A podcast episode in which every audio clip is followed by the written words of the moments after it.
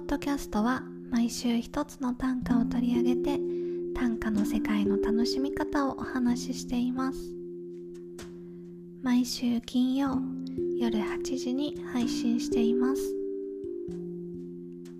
今回は雨粒から宇宙へと世界が広がる短歌をご紹介します。短歌のコミュニティ素敵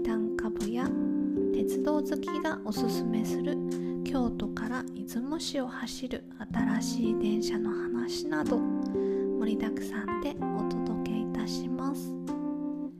短歌がもっと楽しくなる。15分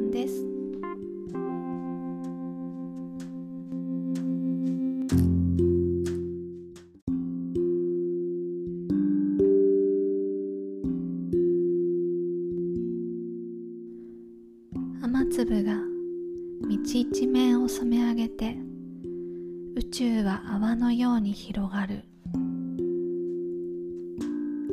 雨粒が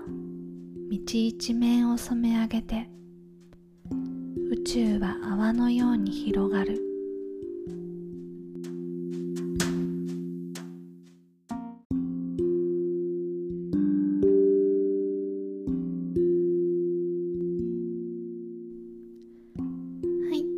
今回は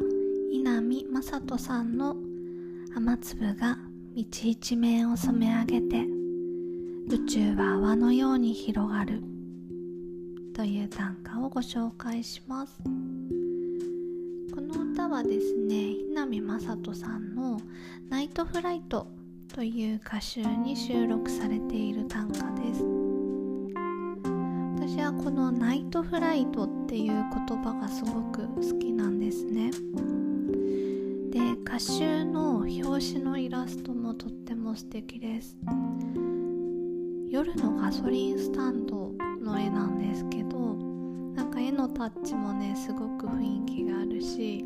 こう夜のガソリンスタンドとか夜の街って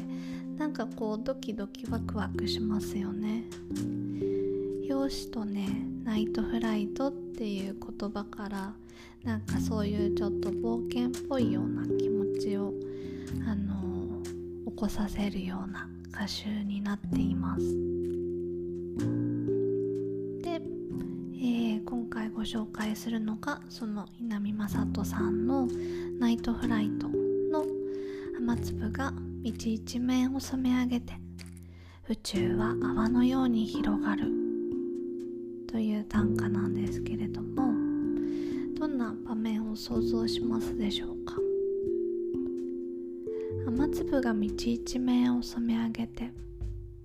雨粒がこう道にこう打ちつけられてこう溜まってこううっすら雨の膜みたいのが道路に溜まるとなんかあのそこに車の光が反射したりとか、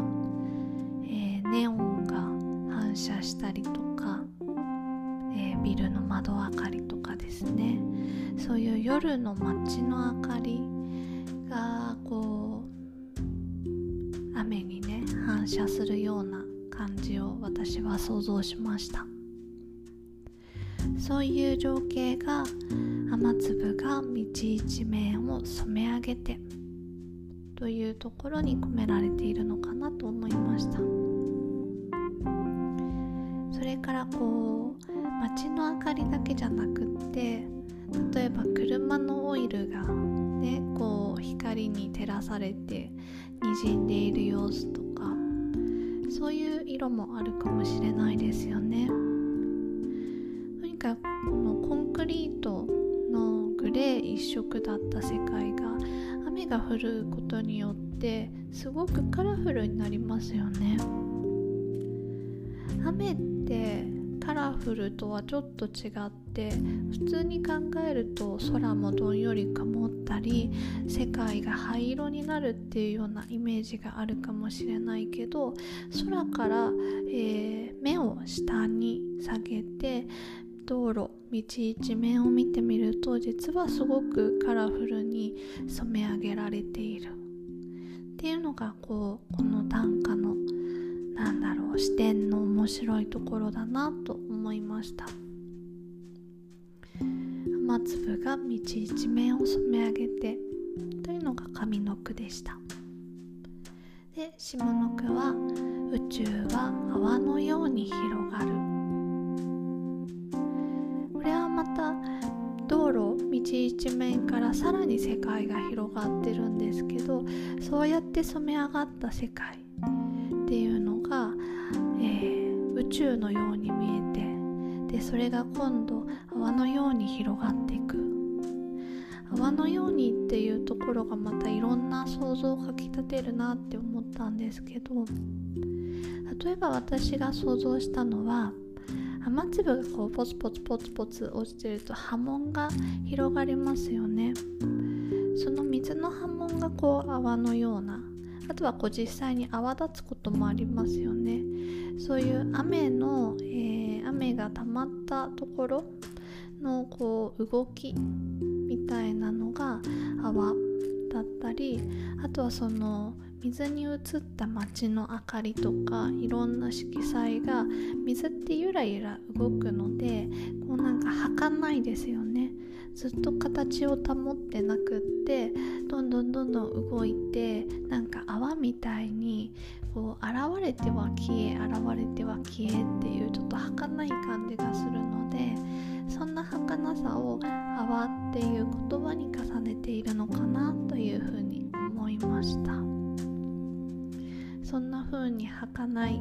宇宙が道一面に広がって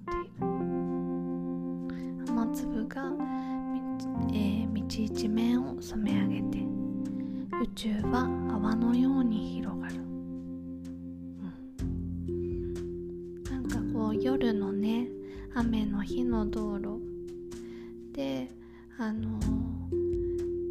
雨粒から宇宙を想像するっていう。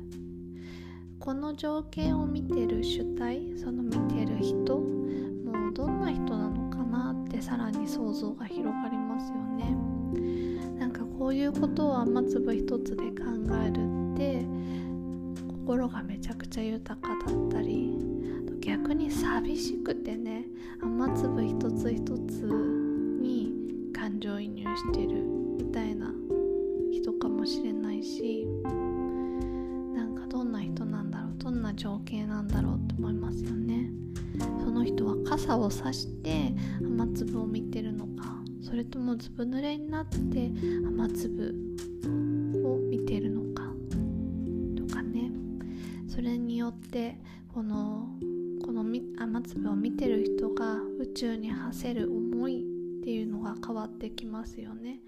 希望に満ちて宇宙っていう言葉を使ってるのかそれともなんかその宇宙に一人ぼっちで漂うような寂しさを感じながら宇宙を感じてるのか。いろんな見方ができる短歌だなと思いました。でですね今日ね稲見雅人さんの短歌をご紹介したのには実は理由があります。あのナイトフライトっていうね言葉が好きっていうのもありますけど。あそうだそうだ。私がなんでナイトフライトっていう言葉が好きかというとですね私はあの長距離の乗り物がすごい好きなんですね。飛行機とか、えー、新幹線とか夜行バスとかそういう長距離を移動する乗り物がすごく好きなんです。で特にこうナイトフライト夜間飛行とか列車でも夜行列車とかそういうのはすごいドキドキワクワクするんですね。でなんか機会があったら話ししたいなって思ってたんですけど電車もすごい好きで電車の番組とかもよく見たりするんですけどあのー、多分電車好きな方だったらご存知の方も多いと思うんですけどウエストエクスプレス銀河っていう電車が最近運行スタートしましたよね。これがすっごいもうゴージャスかつもう一度は乗ってみたいって思うような電車なんですけど見た目もかっこいいんですけど、えー、関西大阪、えーと、京都か京都発で、えーと、出雲市出雲大社がある島根の出雲市まで、えー、夜行で運行してる列車なんですね。で結構時間かかります。もう一晩かけて、えーと、十何時間とかかけて京都から出雲まで行く列車なんですけどえっとね、しかも時期によって運行ルートが違って3月から6月の間は京都から出雲に行くんですけど7月から2月の間は、えー、京都から、えーと、和歌山の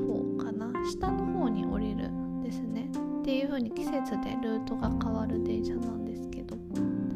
私はあのぜひ京都出雲間の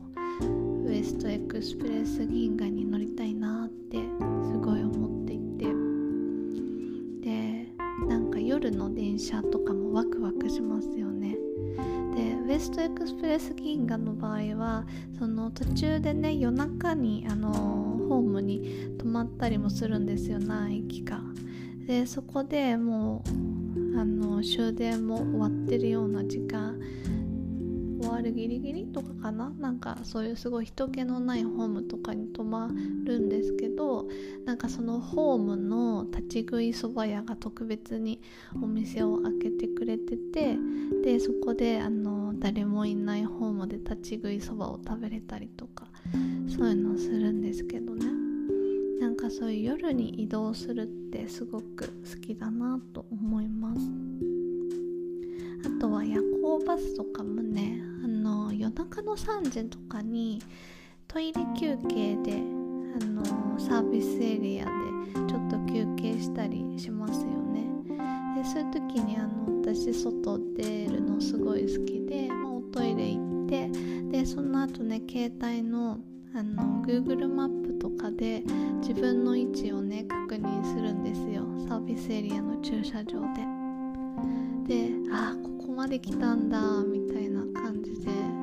なんかすごいこう感慨深いというかね。例えば東京大阪間の夜行バスだったらどの辺でおトイレ休憩あるかな？静岡は過ぎるか。3分弱かな行ったところで1回トイレ休憩とかあったりすることが多いんですけど、静岡まで来たかとかなんかそういう感じでねなんかあの、ま、夜中のサービスエリアでそういうの思ったりするのもすごくいいんですよ。なんでそういうのが好きっていうのがあってナイトフライトっていう言葉がすごく私は気に入ってます。でそうそう。今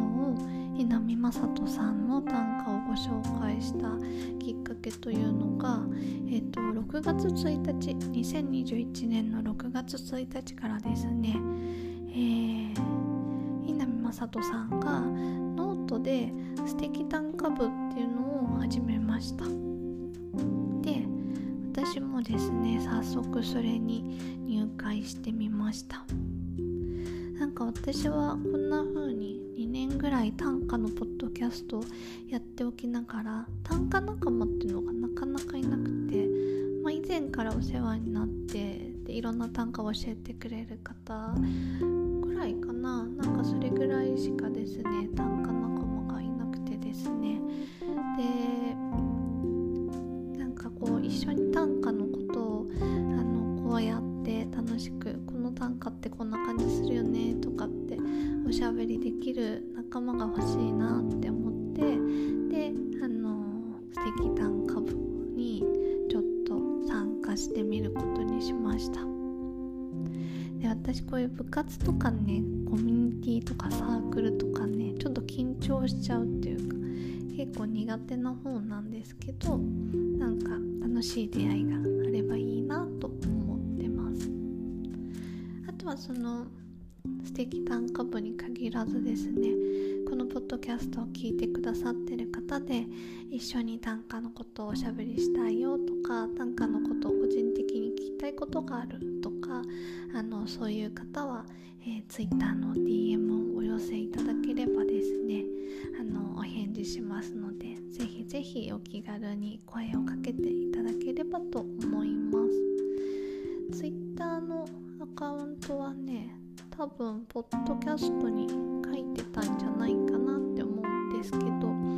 一応言っておきましょうかね、えー、Twitter アカウントは WAK1027 WAK1027 北爪至るです。ぜひ検索してみてください、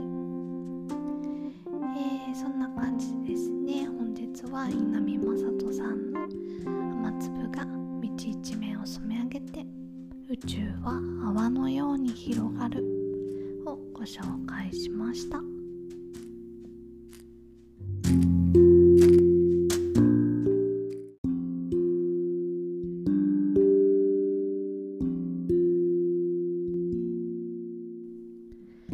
いいかがでしたでしょうか？今回は稲見正人さんの「雨粒が道一面を染め上げて宇宙は泡のように広がる」をご紹介しました。短歌の世界の歩き方は毎週金曜夜8時に配信しています。また来週金曜夜にお会いしましょう。それではおやすみなさい。